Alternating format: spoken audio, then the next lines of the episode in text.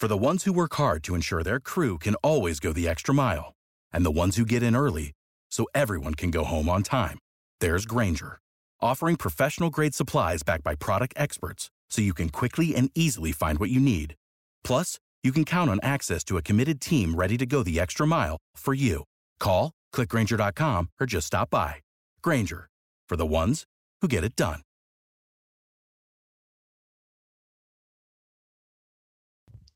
Welcome in the latest episode of the Five on the Floor podcast on the Five Reasons Sports Network. Make sure to check out fivereasonsports.com. Spell it out F I V E.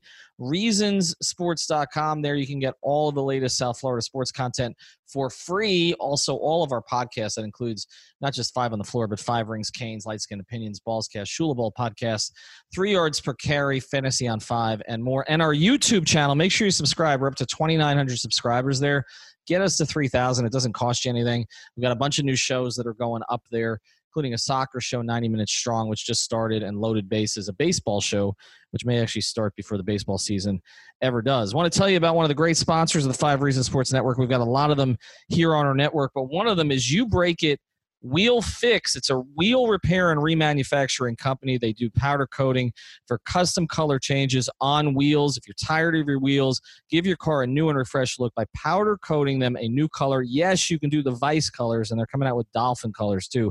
Are your wheels faded and scratched? Renew them with their in-house wheel refinishing. That's you break it wheelfix.com. It's not W E L L. It's W H E E L. I should be spelling that out for people. You can also repair damaged wheels that are curbed, bent, or cracked. They've got 15 years of experience. Mark uh, runs this company right there in North Miami. He's a huge Miami sports fan. The code for 10% off four wheels is five reasons wheels. That's five reasons wheels. The phone number 305 748 0112. That's 305 748 0112. Or you break wheelfix.com. And now, today's episode. Welcome to Five on the Floor, a Miami Heat and NBA podcast from Ethan Skolnick with Alphonse Sidney, aka Alf954. Brought to you by the Five Reasons Sports Network.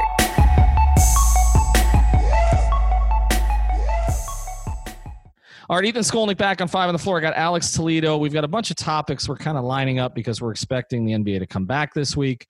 Looks like the players have gotten over a lot of their concerns, or at least the majority of them want to play. That was Brian Windhorst's report today, and we're expecting maybe in the next 48 hours that there will be an announcement that the players are engaged in this. So definitely uh, check out those episodes that we're going to be putting out here over the next week. Also, we're expecting the schedule in three or four days. And there's an episode we want to do revisiting uh, the trade that the big trade that the Heat made earlier this season, right before the break. And as we know, it had kind of uh, mixed results there with Justice Winslow not playing for Memphis, but Andre Iguodala taking some time to fit in with the Heat while Jae Crowder was able to fit in pretty well. But what we're going to do today, Alex and I are going to go back and check out the 2019 draft. Why? Because the one year anniversary is June 20th which also happens to be like the day in Miami Heat history. The Heat have won as many championships on the date of June 20th as the New York Knicks have won in their 74 year history. Um, they've won two titles on that date. And they also drafted Tyler Herro last year.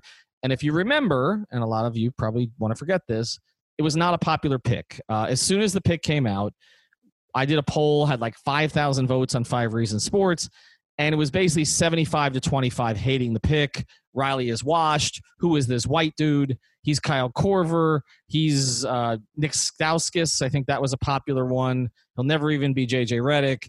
And then all of a sudden, as the season progressed and he showed big balls hitting the shot against Philadelphia, won over Heat fans with his personality all of a sudden it flipped totally the other direction. So, Alex, you and I are going to go back through the 2019 draft and look at who was picked ahead of Tyler, but also who was picked behind Tyler. And quite frankly, did the Heat overdraft him? Did they draft him in the right spot, or did they get lucky and take him later than he should have gone? So, you ready? We're going to go through this list. Um, Zion, I think yeah. the Pelicans made the right pick, right? yeah, yeah. Something tells me they wouldn't uh, you know, change their pick if there was a redraft. Mm-hmm. And of course, you know Zion missed a bunch of the season, but I mean he's he averaged 24 games, seven rebounds. I was just about assists. to say, like, did you know he averaged 24 already? I didn't I- even realize he, I- how productive he was in those little in the little time he, he did play. and shot 59% from the field and 46% from 3 Mhm. um not on high volume but but still. And you know just playing those 19 games and you know he looked um dominant at times and he hasn't really developed all that much of it yet. It's just with him the only question is can he stay healthy? But he's going to be the best player in this draft. We knew that. He was a player it was worth tanking for. Uh, I, I trust David Griffin to put players around him. I think whether Jrue Holiday is there or not, they'll get an asset for him, and you know they've got pretty good young core around him to build. So that worked out pretty well. Ja Morant, Memphis, uh, likely rookie of the year. Mhm. Some of his numbers stuck out to me, man. Um, shot forty nine percent as a point guard as a rookie. Um, that's hard to do. Uh, It's and- also be a really good facilitator right off the bat. seven assists, um, three and a half rebounds, 77% from the line, 49%, like I mentioned, 37% from three. And the biggest thing is he had Memphis in a playoff spot. There was nobody. We can talk about OKC and what the predictions were for OKC, and nobody thought they were going to make the playoffs either. It was like less than 1%. But Memphis was lower. Definitely. I mean, and and they're they're as of right now. I mean, the NBA is trying to get them out of it by this playing tournament, but they're in a playoff spot. So, I if you redraft this thing, Zion one, Ja two, right? Oh yeah, yeah, for sure. Those those are the guys. I think we could easily say, you know, that's the the, the top tier of this draft for sure. Just above the rest by by a good amount. All right, so let's look at number three, and this is where things get complicated. We've talked a lot on the podcasts over time about how it matters sometimes who drafts you. hmm and that certain players go certain places and they're not as productive as they would be if they went to a better program. Well, RJ Barrett was considered to be the second best player on Duke last year. Uh, it was not a surprise he was picked in the top three. Was He went supposed to to go number Knicks. one before Zion had uh, that year in Duke. He- he was Exactly. Art- number one prospect. RJ was the number one prospect. He goes to New York. We know it's a bleep show. He shot 40% from the field, 32% from three, average 14, 5, and 3. So, I mean, the, the counting numbers were fine. Um, what do you think? I watched him a bunch this year, and I, I don't really know what his position is. Am I missing it? I, I feel like I, I don't know if they're capable of figuring it out Eh, in New York.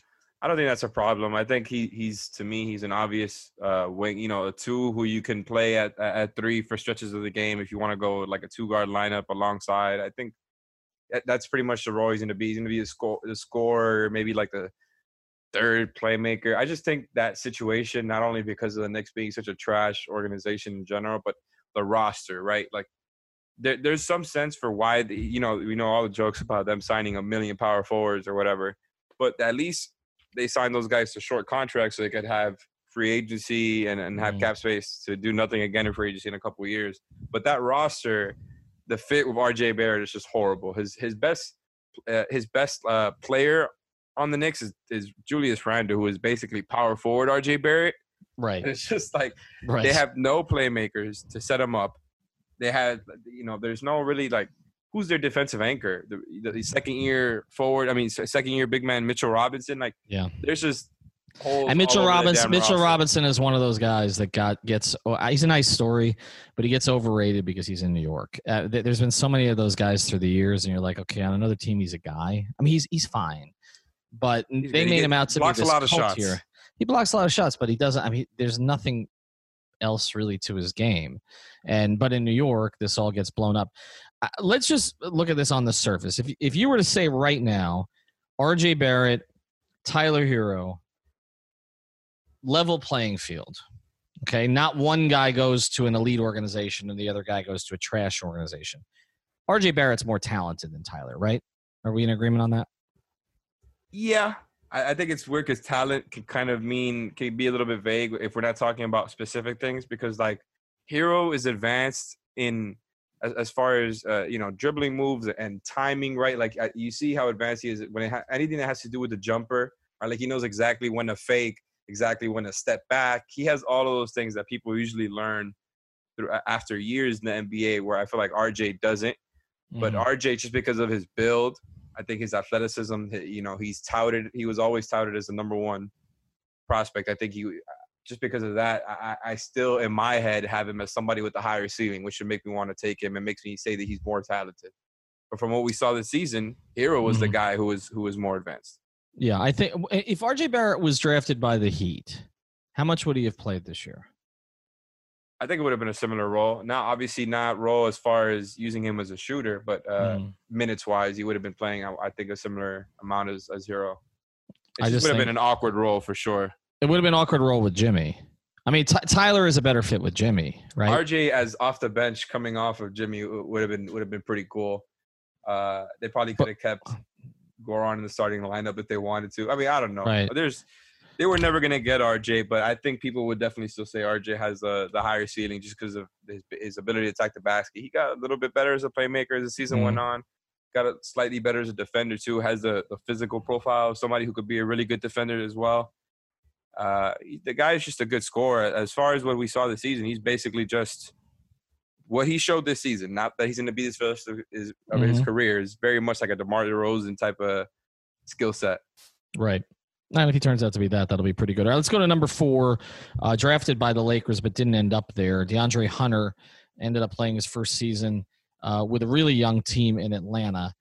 And I'm looking at the numbers here. Um, you know, shot 41% from the field, 35% from three, averaged 12 points, uh, five rebounds. I mean, the, the Hawks didn't defend anybody and lost a lot. Do you like him? Do you like him there? Yeah, yeah, yeah, for sure. I think uh, another he was another guy who Herro was definitely better than this year.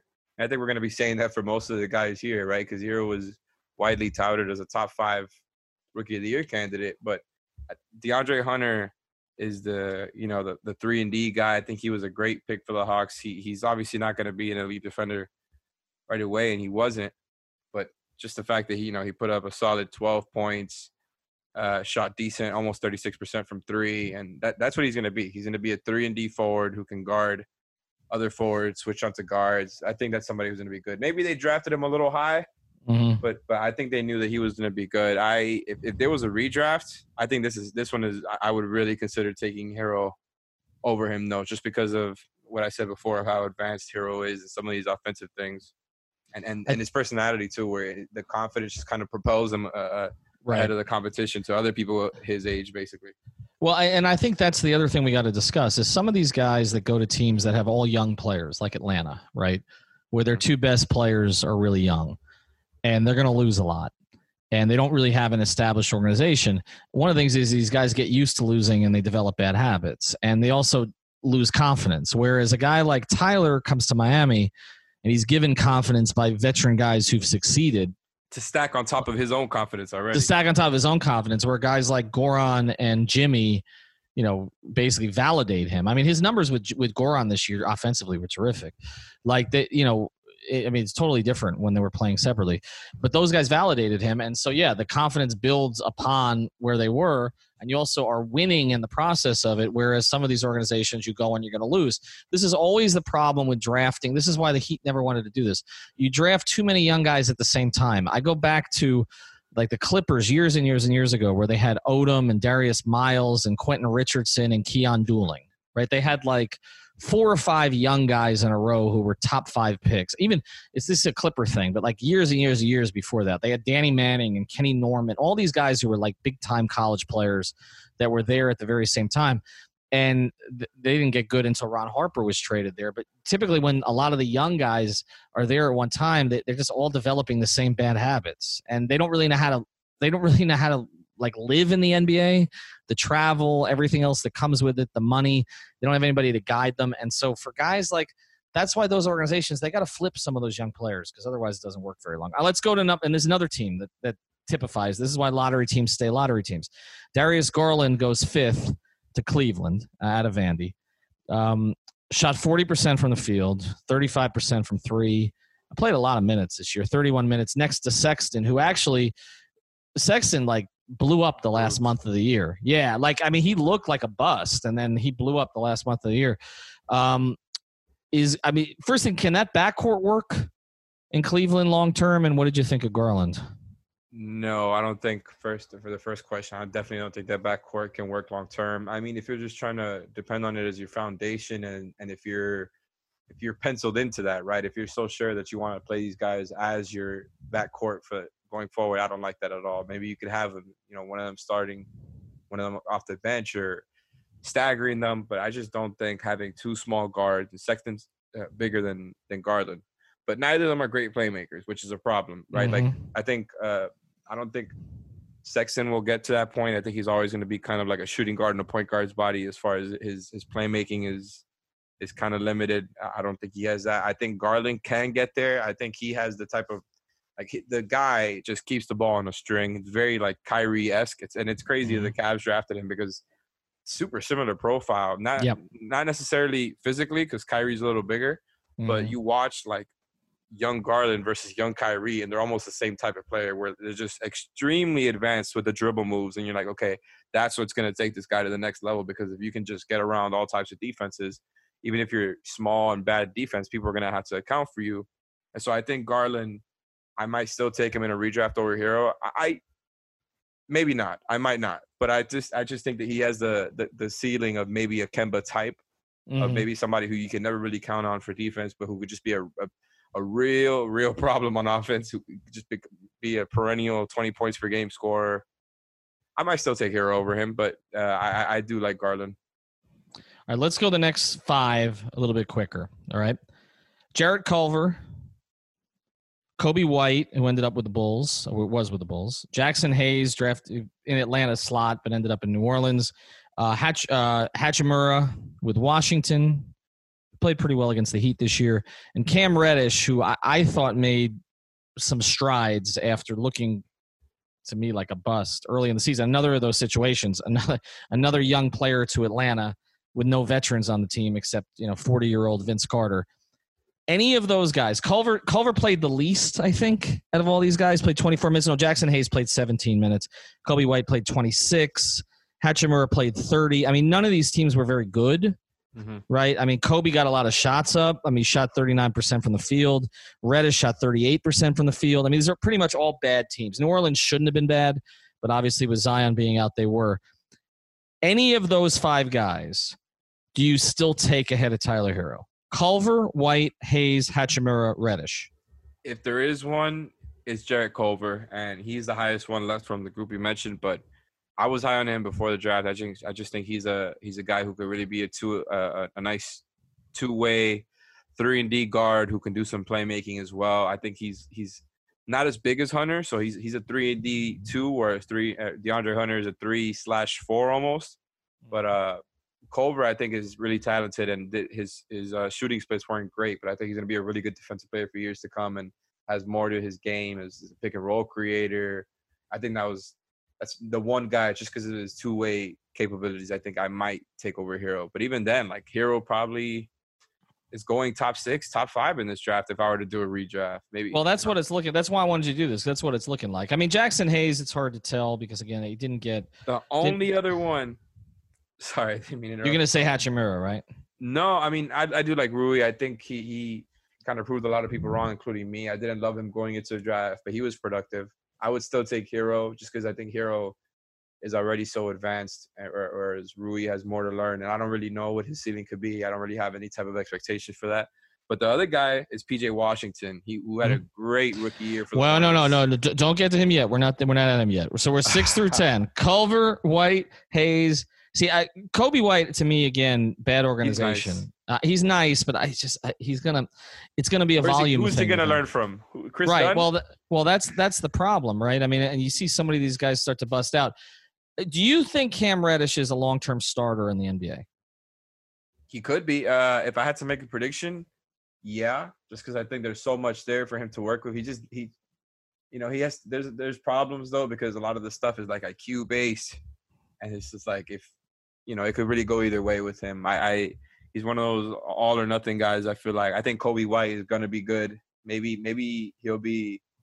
You know, one of those six-man point guards who comes in and brings brings a little bit of scoring and, and playmaking. Because I just don't know if he maybe he could be a starting point guard at his best. He, he's good though. I like him, but I just don't know how good he can be.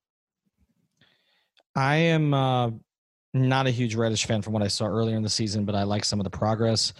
But again, I think for any of these guys to get good, they probably all need to end up somewhere else, except maybe Jack, except maybe Jaxson Hayes, because there I think he can be a role guy on that team. When you look at Ingram's development and what happened with with Zion, without the ones like you who work tirelessly to keep things running, everything would suddenly stop. Hospitals, factories, schools, and power plants—they all depend on you. No matter the weather, emergency, or time of day you're the ones who get it done. At Grainger, we're here for you with professional grade industrial supplies. Count on real time product availability and fast delivery. Call clickgrainger.com or just stop by. Grainger for the ones who get it done. This year, and you still have holidays. So, I mean, if Jaxson Hayes is going to be your fourth or fifth option, I think he can develop into that role. Mm-hmm. Um, you know, Hachimura, I think a lot of it depends on, you know, what the situation is with Beal and does Hachimura end up becoming a primary scorer there over time? I, I his upside is pretty significant, I think, uh, but defensively he's bad, and I I don't you know we knew that before the draft, but that pretty much played out. All right, we're gonna get we're getting to Tyler. We're gonna get to your guy PJ Washington here in a second. Before we do though, we'll tell you about another great sponsor of the Five Reasons Sports Network, and that's MACAInc.net. This is we have a lot of great sponsors. They're all local, but for COVID we don't have a sponsor that is more important than this one right now. It's for making America clean again. M A C A. No, it's not that other thing. They do a three step cleaning process. They clean, they sanitize, they disinfect, they sterilize, they do it short term, they can do it long term. Why do you need to do this? Because everybody's afraid to walk in anywhere, especially you see these spiking rates in Florida. So get your place clean, sanitized, disinfected, and sterilized so that when everybody comes into your residence or your business, they see that certificate and know that it's been cleaned by professionals. Okay, you're not just hiring somebody off street to do this. You're calling this division of Greenview. It's a division of Greenview Construction and Restoration. Again, it's MACAInc.net. That's M A C A I N C dot net. Our guy Christopher Tyson, again, big Dolphin fan. Heat fan. Mac has been trained with and holds certificates for bacterial, viral, fungi, and mold cleaning treatment. So they'll take care of everything with your business. Again, one more time, it's Maca, M A C A I N C dot net. All right, let's get back to this now. So we're out of the top 10. And I think so far we agree the only guys that we would definitely take ahead of Tyler are Zion, Ja, probably RJ, mm-hmm. maybe DeAndre or Darius. And then after that, I'm a maybe on Culver still, but you're a maybe on Culver. Herro was better than Culver this year for sure. Right. I, and the other four, though, Coby White, Jaxson Hayes, Hachimura, and Reddish, I would take Tyler. So I, mm-hmm. I think worst case, we're saying Tyler Herro is the sixth pick of this draft so far. All right, so let's get to the next one. This was the one that went totally off the board. This was a James Jones pick, which was Ca- Cameron Johnson out of UNC yeah. to Phoenix. This was originally Atlanta's pick. He is a shooter um, and he did shoot 40% from three this year. Played 20 minutes a game. Didn't really make an impact in other ways, though. So I mean, James Jones draft James Jones. Pretty much. I mean, that that's what happened. I mean, there are more dimensions to Tyler's game than Cameron Johnson's game, right? I mean, Tyler can create off oh, the dribble. No Cam no, Johnson's not doing that. No. Cam Johnson so, is, is a straight shooter. I mean, the guy is definitely going to be a really good shooter for years to come. Like, I think there's no doubt about that. I just don't even know, like, if there was at least he has a, a, little he has a defensive profile like he like he could get there. It's just he, he's behind in that aspect too, which mm-hmm. is not great because it's like, are you gonna learn that uh, in, in, Phoenix where they're they're historically not good at defense? And like, what was the last time the Suns were good at defense or, or, or were even you know relevant? Has that has that ever happened? I don't even know. I mean, the Barkley teams were pretty good defensively, even though he wasn't. I I can't. I mean, it wasn't the seven seconds or less teams. I, I mean, it hasn't. I, again, he's a limited player. Tyler's better. Let's move on. The one guy you want to talk about is Tyler's former college teammate, who I was impressed with when I saw him against the Heat this year. And actually, numbers wise, he played more minutes than Tyler. Uh, he shot a better percentage from the field than Tyler. He averaged about the same amount of points per game, a little bit more on the rebounding end, and which makes sense because he's a bigger player. Uh, assists were about the same. Win shares were higher, and that's PJ Washington in Charlotte. Um, you like him better than Tyler still?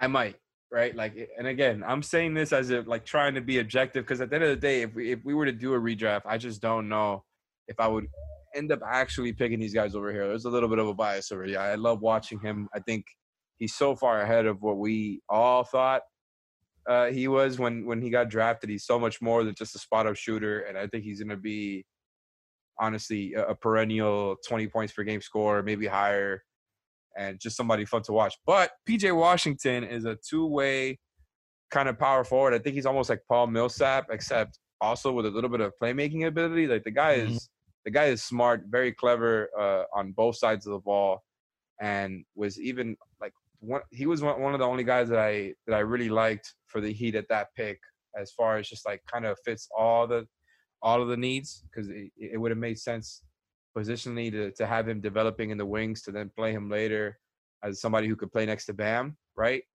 But he was awesome for Charlotte this year. He was probably their second or third best player behind Devonte Graham. I think for a rookie to put up, you know, almost 46 from the field, 37 from three, I think it's awesome. I mean, he was a great defender, good, uh, good as a playmaker.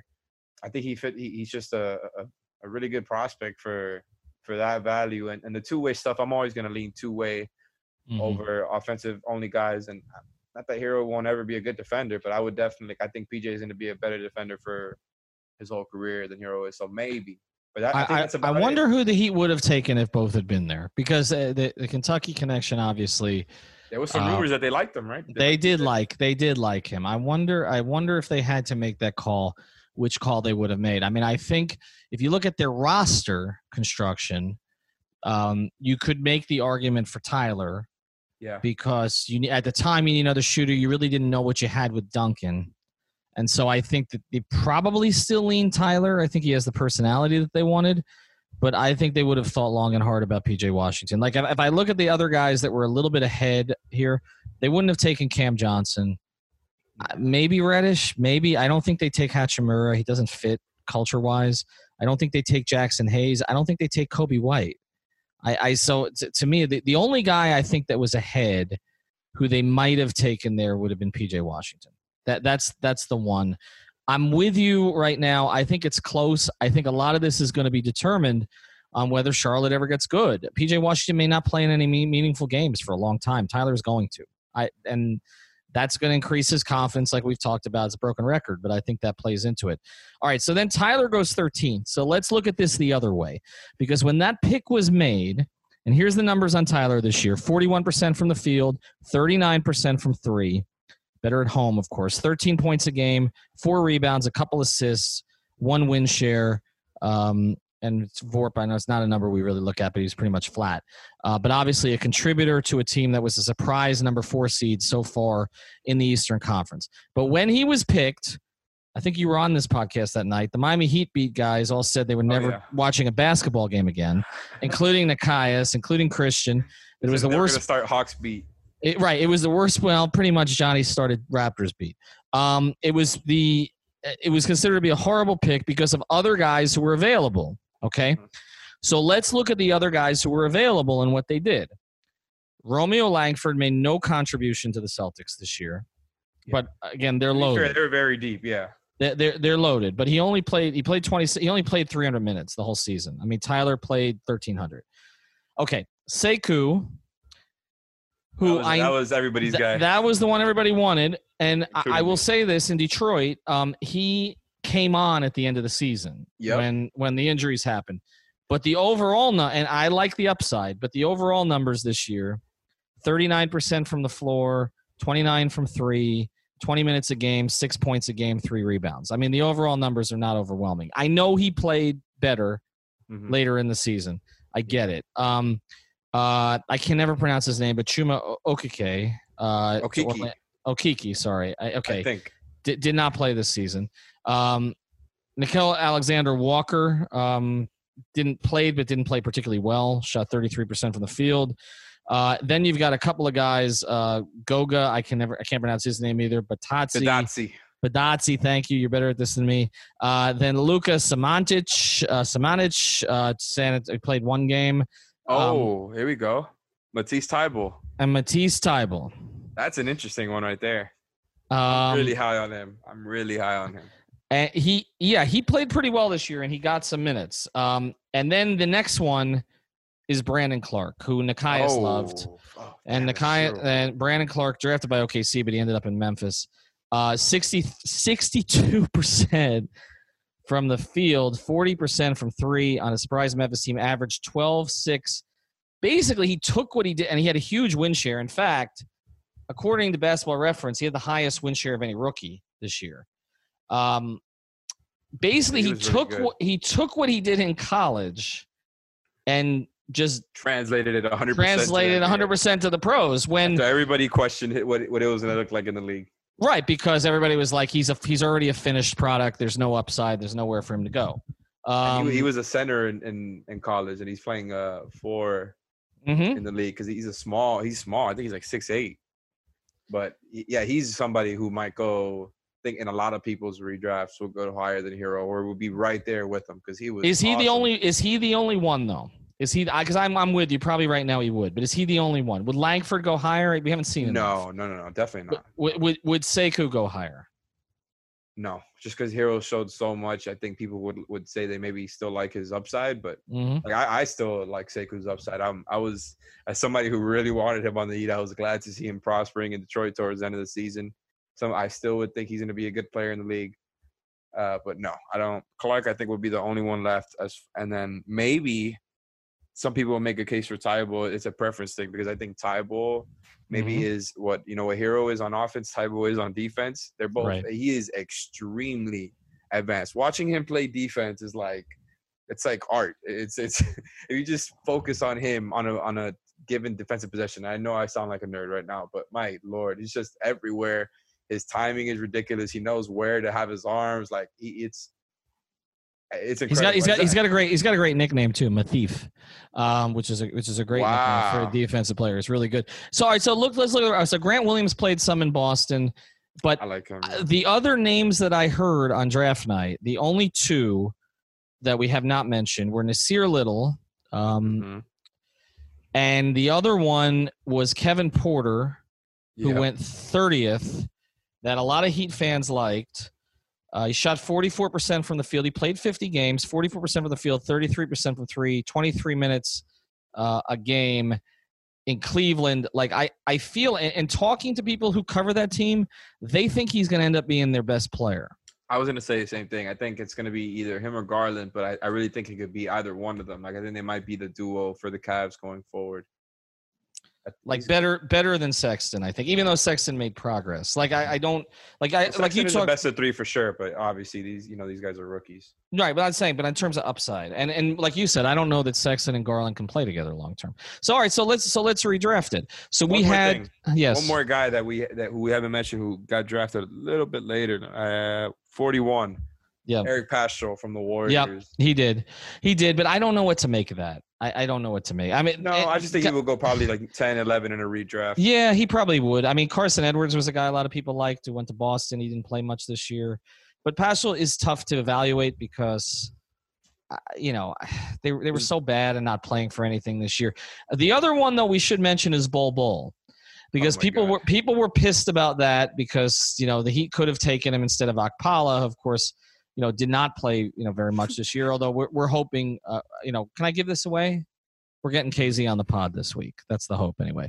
So we're going to talk to him about his progress. But there were a lot of people that wanted Bol Bol, and Bol Bol didn't play this year. The level Um, of anger, Ethan, on that night between Mm-hmm. drafting Herro over all those guys that everybody else wanted. Because people were, were actively like rooting for Kevin Porter and for Sekou and for Nassir Little and these other guys. And then on top of that, having Bol Bol and then trading him. I just the anger that night was honestly just the highest I've ever seen Heat Twitter, as far as I can remember right now. Because it was And they were wrong. And they were wrong. we were so wrong. I think it's like it's never gonna get to that point ever again, just because just because they did it two years in a row with Bam and Herro, and I'm not taking myself out of that because I I questioned both of those picks. I wasn't angry. Question, but people were not as angry about Bam. Uh, there was they questioned the Bam pick, but yeah, there wasn't an obvious choice after him you know, and and they, you know, I think people did want Donovan Mitchell, but he was gone, Mhm. and there wasn't an obvious choice. Whereas with the Herro pick, some of these names, I mean, Kevin Porter Jr. was being talked about for, you know, weeks as a possible Heat pick. PJ Washington was already gone, but some of the other guys, I mean, particularly, I mean, Bol Bol was mentioned, Brandon Clarke was mentioned, Nassir Little was mentioned. So some of these guys came up, and it, it was and and Sekou, of course, that's the big one. And so there were other players there that Heat fans at least heard of. And Herro, if you go back to the projections, was supposed to be between 21 and 25. Um, Yep. And and you know the whole short arms thing. But if you redraft this thing, okay, we had him sixth in terms of the players who went one through 13, which is which is where he went. And we're saying Brandon Clarke ahead of him, so push him seven. Maybe Kevin Porter Jr., so push him eight. Maybe PJ. Maybe well, PJ's already ahead of him. So oh, Oh, yeah, yeah, yeah. PJ too. Sorry. So basically we have him ninth. At around, at about there, yeah. Okay. So they they didn't overdraft him. No. They That's about They- where we where we did uh where we had Justice and Josh when we did a redraft for that year. mhm. I mean, they, they keep getting value. They keep getting higher Josh, I think, was even higher than that. If you go through some of the the metrics there, Josh was should have been a top five pick in that draft. probably and and uh, you know ahead of Justice, but he should have been a top five pick in that draft. I mean, that draft's awful though. Take a look at that draft again. I think Jokic was the guy who's supposed to go first in that draft. If you re if you re uh, conf- no, was that the Towns draft? It might have been the Towns draft, right? No, but that's the same draft. Townsend. It was the same draft. Town- in the same draft. Same draft, yeah. So I, so again, the end story here is that even where he is right now, even if you're concerned that he's doing too much off the court and all the rest of this stuff, Tyler Herro was a top ten pick this year. I mean, they basically landed without without tanking, which everybody wanted them to do. They landed a, a guy who I think would be considered a consensus top ten pick, and then they added Kendrick Nunn, who, if you threw him into this mix, I know it's not his draft class and he's older, but if you threw in the, him in this mix, uh, Kendrick Nunn would would be top fifteen. With Oh, no group. doubt. I mean, he's another guy who was considered a top five rookie of the year candidate. So Right. yeah, for sure, he. Would, I think he would be definitely around the lottery. Just the only reason that he wouldn't be higher just because of his age, of course. But Yeah, yeah, but that's that's it. So they, they did got good, Duncan too, who's even more of a rookie. Fucking- Right. Just because he's younger, but right? So I mean, this uh, people joke about it how the Heat, you know, talked about Derrick Jones Jr. might have been a first round pick. Take a look at some of those drafts. Derrick Jones Jr. would have been a first round pick. I mean, there's there's some players in this draft. This is a pretty good draft actually, if you look back at it. But there's some players in this draft we haven't seen yet. But there's also some players that I don't know that are going to amount to that much, and they or they're like, or they're going to be limited. they they legit like the Derrick Jones Jr. thing was almost kind of like tongue in cheek because it's like, yeah, we see that he could be a, a, a nice player. They got him out of nowhere, but Duncan Robinson and Kendrick Nunn were absolutely playing like lottery Yes. picks, more than Yes. just first round picks. They were playing like lottery picks. I don't think anybody can doubt that. Well, but you Uh, couldn't argue it when you were watching them play against the Knicks and playing against their actual lottery picks, and Kendrick Nunn was out playing R.J. Barrett. Exactly. And- they they build out a young core without having to do really any of the other the things that these other teams are doing. The only thing that you would say, I think, the only the criticism that would be lobbied to the Heat nationally, and this has this has more to do with the fact that they're just so competitive that, that they can't ever really get into that top five. But without the top five pick, every once in a while, you don't get those elite prospects. And even without that, mm-hmm. Bam is pretty much that. Like Bam is Right. is as close as you get to one of those elite prospects without without being one. I guess if we, we, if we still don't want to consider him that, he's already going to be a perennial all star. And like I said, they got you know lottery pick production right away from these other guys. They basically have a you know a uh, comparable young cores with these other teams that have been drafting in the lotteries for years. It's amazing if you look at it, considering that the whole knock against Pat all these years was he didn't want to draft and he didn't draft well. And you know, not now I now I don't think it's just Pat. I think it's a lot of other people, and that's why they've retained people like Adam Simon. That's why Chet Kammerer is still in the building, even though he's supposedly retired. But I just think when you look at this, I mean, look at the Bam. I'm looking at the Bam draft right now before we go. But you know, right now in win shares, this is according to this is pretty remarkable. This is according to you know I know people don't love this stat with with Basketball Reference, but in terms of win shares, Bam Adebayo is first in his draft class. First.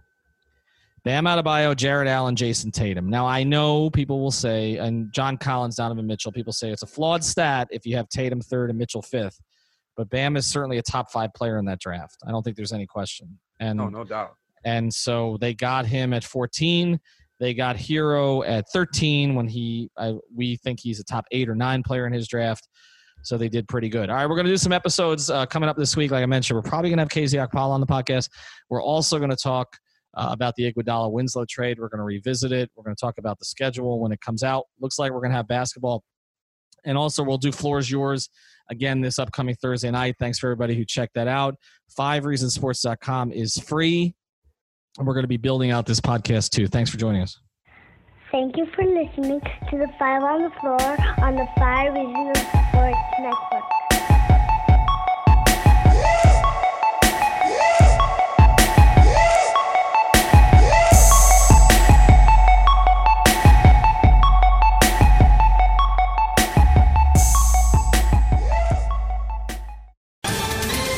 Ohio, ready for some quick mental health facts?